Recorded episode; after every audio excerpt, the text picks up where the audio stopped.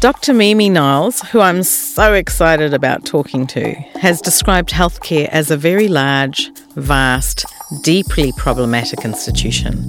It's a sentiment and an observation I share. I care about this. I care about it deeply. I said, "What are you and who are you?" And she said, "I'm a midwife." And then it was almost like, like, you know, in the Matrix when everything kind of lines up and you walk through the portal, it was almost like every everything went and and then it just became clear, like, this is what I need to do with my life. And so I just did everything I could to figure out how to become a midwife. So excited to welcome Doctor Mimi Niles to the podcast. Like me, Doctor Niles is the daughter of migrant parents. She grew up in Queens, New York, and this experience has led to the belief that every sort of disparity and inequity plays itself out in the bodies of black people in the United States. This is Birthing and Justice with Doctor Ruth D'Souza, a conversation series about birth, racism and cultural safety. Mimi, thanks so much for being with us. It's so good to have you. Thank you so much, Ruth. Mimi, please tell me, why do you care about maternity? Um, I care about birth and birthing people, um, and people with the capacity to birth, because it is one of the most human experiences that anyone can go through. It is a portal. It's sort of like an expressway portal to your meeting your truest self, um, meeting your own humanity. And for me, because of who I am and what I believe in, it is a privilege to be a guide for people. I, I'm really interested in, in how you came to have such a powerful understanding about bodies and histories in the U S, particularly around uh, African-American women. Mm.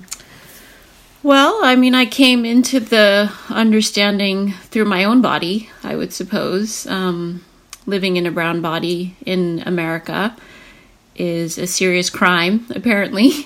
Um It's, you know, it's a criminalized body. It's a pathologized body. And I came with my immigrant parents to America. And so I have I have a a lived understanding of, of, of exclusion. I grew up in a predominantly black neighborhood. My father, when he immigrated, uh, was a physician trained in India. Um, but he had to repeat his training here in the States because of all the gatekeeping. My mother was a midwife in India, and she wasn't actually able to practice in the U S because of, you know, there's no pathways for midwives trained in other countries to be practice midwifery here without repeating their schooling. And that just wasn't a possibility for my mother. So we we lived in a predominantly, I would say, Caribbean, West Indian, black neighborhood in New York City. Um, that was the hospital system that my father got hired into. And that was very normal for me to be in black communities as a child. And I mean, I was the one who was who was not black. So I was the one who, who usually stuck out. And and I think the thing that really interests me about what you're saying is how you access this understanding through your own body of um, how bodies are pathologized, how bodies are surveilled, how bodies are managed, particularly in public spaces. And I'm kind of interested in how you have the capacity to think beyond your own abilities and understandings to have a broader understanding of what it's like to be even more marginalized and even more surveilled. And this politic is really interesting to me because I think so often um, so many people are consumed by their own identities and then find it difficult to extrapolate understandings of social justice beyond that. So Mimi, how did you develop an understanding of the social determinants of health? You know, for me, it's it's not a linear understanding. So it's not like I started with my own internal understanding and then that sort of blossomed in some ecological movement outward. I think it's always sort of, I think of it as like a spiraling movement of the constant sort of internal reflection and the external reflection and seeing both the sociological world mirrored in my own experience and then being so confused by a lot of the experiences of people, as you said, who are more mi- marginalized and more minoritized they, than I am because of, I would say, mostly class privilege um, and skin privilege, that um, I think I've always been searching for other ways of understanding and grappling something that was so inherently unjust to me, not just from the way I was treated, but even the way my mother was treated, or, you know, and then once I became, prior to becoming a midwife, I was actually a, an educator. I was a high school teacher. And so I think there was always an internal drive to um, be with people and serve people who um, were experiencing almost greater injustices than me. I think the training and the education I got and chose for myself were really aligned with this curiosity and this also kind of inner rage at, you know, these really profound global injustices that I thought, well, if there's there's anything that can teach me about why things are the way they are, and if there's any kind of work that I can do to sort of somehow correct some of the off-coursing that is happening. And for me, midwifery was the place where that kind of lined up.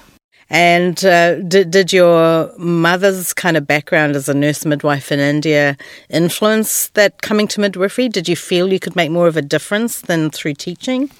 Um, yes and no. You know, I, I'm, you know, I don't, I don't know. For Indians in America, becoming a physician is very uh, is sort of the epitome of um, status and prestige and financial wealth, and so that was always a part of my my familial, you know, indoctrination of like, you need to become a physician no matter what, you have to become a physician. And as I was in college and taking sort of pre-medical courses, it was just so clear to me that I was so un- deeply unhappy, and it just was not in alignment of what I what I wanted for myself. And Um, and so I majored in comparative literature, and if you know anything about comparative literature, it is it starts from the ethos of, um, you know, sort of the remnants of colonization and what, what impact that had on, on sort of the broader literary field and the political field and, and sort of the,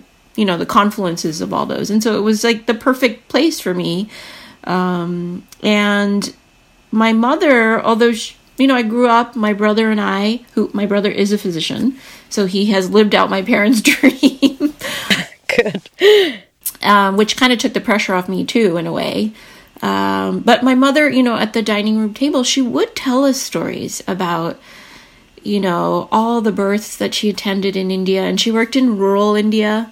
Um, she worked for UNICEF. And she worked, I think, at the tail end of, like, In Indira Gandhi's uh, reign. Um, and um, so, you know, there were just these really wild but very vibrant and painful stories of women having their thirteenth child and like bleeding and bleeding and bleeding. And, you know, as a kid, my brother and I were like, oh, mom, that's so disgusting, you know.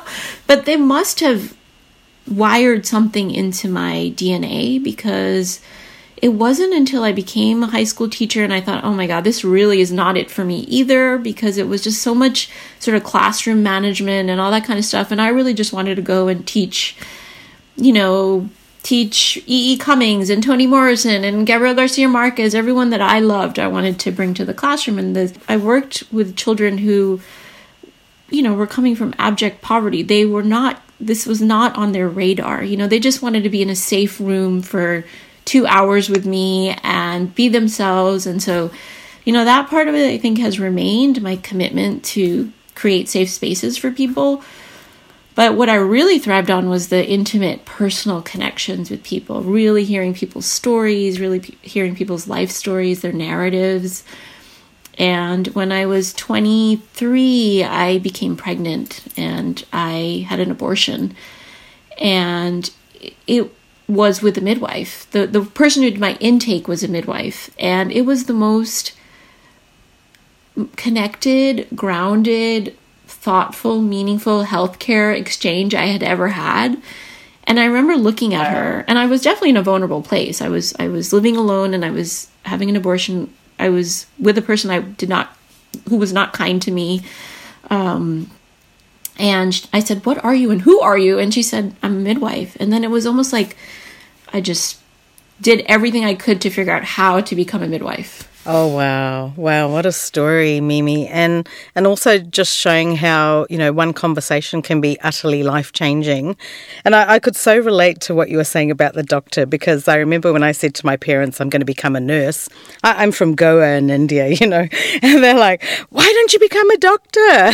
You know, and so now I laugh because I say, well, I'm a doctor nurse, you know, and uh, like you're a doctor midwife. So it's kind of, it's kind of hilarious. And, uh, and my sister became an anaesthetist, so that kind of took the pressure off, so I can relate to a lot of your story. And I'm really interested in what it's like to be a midwife in the U S like you are, uh, where midwives are really primary providers. And I think it's something like out of one hundred births, only ten or twelve, uh, ten to twelve will be attended by a midwife. And nine out of ten of these midwives are white. I'm really interested in what it's been like for you being a minoritized, racialized midwife. Um, you know, I think, again, you know, I mean, I, I think we have to really speak varied given the moment in time we are in the U S. We just had a massacre of Asian women in Atlanta, Georgia, and I would say that we're we're almost an invisible minority group here in the U S for many different reasons. And um, in some ways, I think we invisibilize ourselves as well to kind of fly under the radar of of what we see as the violence against brown and black and other minoritized people. And so I think it's a protective mechanism that we partake in as Asians. Um, and then we really kind of pursue, I think, things that will bring wealth and will bring prestige, and and the doorways are more open to us. Um, because in America, there is a lot of pitting of different racial groups against each other, um, with always sort of the the compare you know you know the comparison against black people who have a very deep and long history here, um, a violent history here of enslavement that no other immigrant body can compare themselves to. And I think often immigrants or settlers, I know as as as they say in Canada, um, or modern settlers, we we can never understand what that the history of that experience is.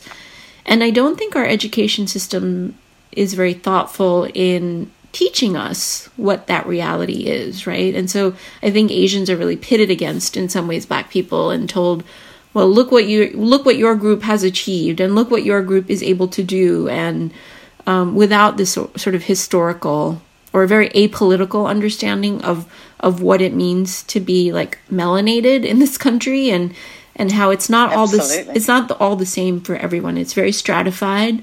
Um, it's it's very malevolent, the system, you know. And there's there's like these written rules and these unwritten rules, right? And you're you're constantly trying to figure them out. I think midwifery is is no different, because midwifery is an institution in the U S that was brought here with enslaved, with the knowledge that enslaved communities brought with them, right? And so There was a there's a long history of, of grand and black midwives in the U S that was really decimated um, by the professionalization of nursing, I would say, and um, yeah.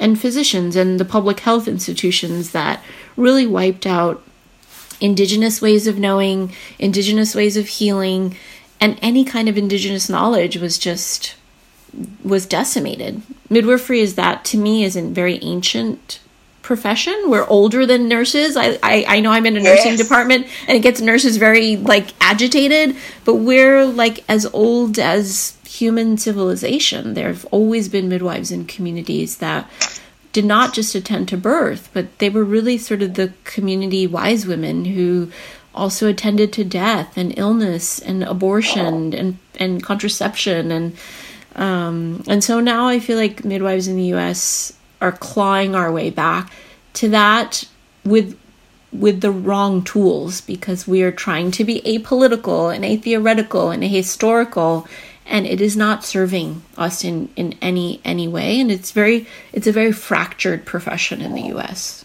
Mimi, I'm I'm really excited about the way you talk about this history, because I think one of the things that um, makes midwives politicise is they've um, created a separation between medicine, biomedicine and midwifery in a way that nurses haven't. So um, you've already automatically got this critique that's embedded in your practice.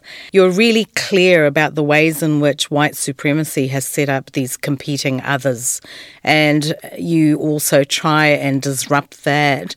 I'm wondering um, how you how racism and bias look in maternity care in the U S in this very kind of uh, corporate industrialized system, and whether you oh could explain God. that a bit. I feel like it will take a lifetime for me to understand yeah. it myself, because I think when you have a sort of an inner sort of justice compass, and nothing makes sense, actually. None of it makes sense, you know. Um, and so sometimes I feel very naive um, because I do, I do, using the feminist, particularly black feminist logic, that it's really the system that needs to be critiqued and um, dismantled, right? That a lot of times what happens, I think, in the U S conversation around racism and gendered oppression and classism, Um, is it, it, it, it sort of stays very, it stays at the surface level. And so really, and I don't know if this is like, this, this is how it is as well where you are, but it stays at the interpersonal level. And so it's, you know, a lot of like, I'm not racist, or I did an anti-bias training, or I did an implicit bias training. And a lot of the rhetoric around implicit bias comes from academics, you know, who are looking for this very kind of white glove approach to something that is very inherently messy, bloody, violent, um, just covered in feces, you know, like it's a very dirty, yeah. dirty, shameful yeah. thing that we, that has happened in the U S. And so in the maternal health system, you have very little access to choice. You have no universal health coverage. Um, you have very limited health coverage. So, for example, even if you have um, public insurance for your pregnancy, um, you only get covered then thirty days after you've had a child, right? Um, that some of those laws are changing, but, you know, they're not universal. You don't have universal coverage. I don't care what anybody says. It doesn't exist. And we know that most maternal deaths happen, sixty percent of maternal deaths in the U S happen in the postpartum period. And if you're not covered in that time, you're more likely to to experience morbidity and mortality events. We know that the workforce is not diverse, as you mentioned. Um, you know, it's a very white workforce, and there's not universal midwifery. So midwifery is not the standard of care for most people. And so the model is not the standard model for most people, the relationship-based model, Um, the autonomy-based model, the de- decision shared decision-making model. It's not the center of what drives maternity care. I, I think for, for me, part of the problem has been around um, how embedded liberalism is in midwifery and maternity. So what happens is there's this idea that if we're being nice, everything will be fine. You know, we're nice people, we treat people well. And there's a lack of recognition that injustice is built into the very foundation of systems, into the ways in which we work and so on. Um, and in the U S, there's a deeply racialized maternal health health crisis. And black women particularly are three to four times more likely to die of a childbearing complication. And I'm kind of wondering, you know, amidst all this adversity that you've kind of described and all the obstacles, how do you start to shift the harms being caused to black, brown and mixed ethnicity birthing people? I think the solutions and the exemplars and the champions are the people who've reclaimed community Uh, logics and community models, and who have decentralized health. I would say that that, that to me is where you're going to see shift. Um, we know that Black people and Indigenous people and other minoritized people are excluded from institutional access in general. That could be fill in the blank, what institution you want that to be, healthcare, education, justice system, housing, you know, I mean, any kind of, it's a do-gooder profession, particularly nursing, I think, is really, that's the ethos. You know, I, I mean, I don't know if you educate, you know, young midwives, new midwife, new, sorry, nurses. They are the most tender, gentle, kind-hearted, you know, nineteen-year-olds that you will ever meet, with a real kind of pure intention of wanting to help and to serve. And the system will cle- very quickly chew you up and spit you out and almost rewire your brain and your heart um, to give into the needs of the system, to feed the system, yeah. to make the system run efficiently, to cost save for the system. And you don't even realize that you're doing it. This is, like you said, the systems are not, we're not designed to include any of us that don't fit this sort of model of, you know, and even if you look at research, clinical research, the default in maternal health is white women. Ever, all of us are compared to white women. And so there's no textured, thorough, thoughtful understanding of, of what it is what we're facing, especially for Black and Indigenous women in this country. This is generations of weathering and generations of deprivation and generations of also resilience and grit. Absolutely, Mimi. Um, as I've been listening to you, I've also been thinking about how, um, you know, we we develop in these beautiful young nurses. We we we beat out the tenderheartedness, and what happens is we have systems that are full of callous disregard for humans, and that's why your work is such a beacon for me, because um, how you keep your heart very present, not just your brain. And I'm wondering how you've had this warm heart uh, while working in a public hospital during COVID. Oh, I don't know if it's warm anymore. Um,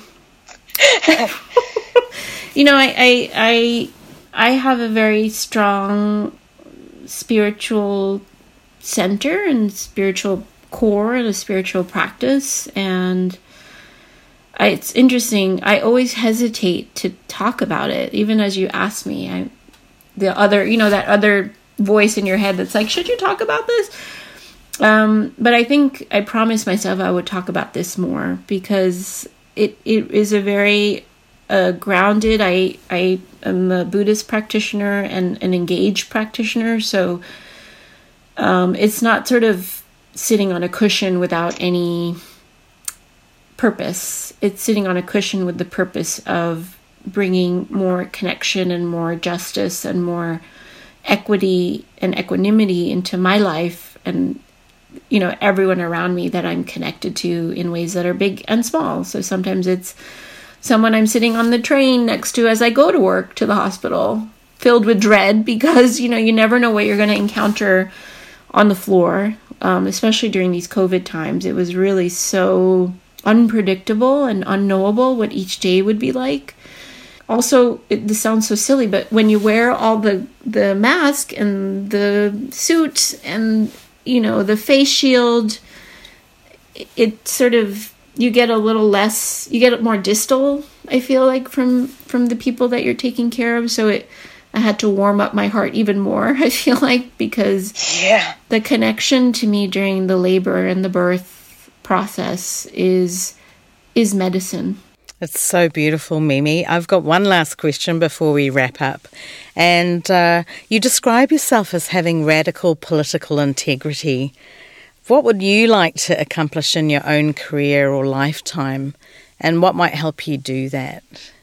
Oh, this is a question I've been asking myself so much lately. Um, I'm kind of in a transitional space as a as a human and as a woman. Um To me, radical, I take the the original root, you know, radik, and which is to get to the root of the thing, you know. Um, I can't help but think of potatoes when I think about roots. So um, for me, I think as I get older, it becomes more and more about being in relationship to community. Um And being in authentic relationship to whatever community I'm with. So even, for example, in midwifery, um, I think I'm gaining a reputation of being a disruptor a little bit of the status quo, and I'm finally getting comfortable with that, because I think American midwifery has a lot to do and a lot to learn and a lot of truth telling to tell, a lot of truth to be telling, and a lot of reckoning that needs to happen.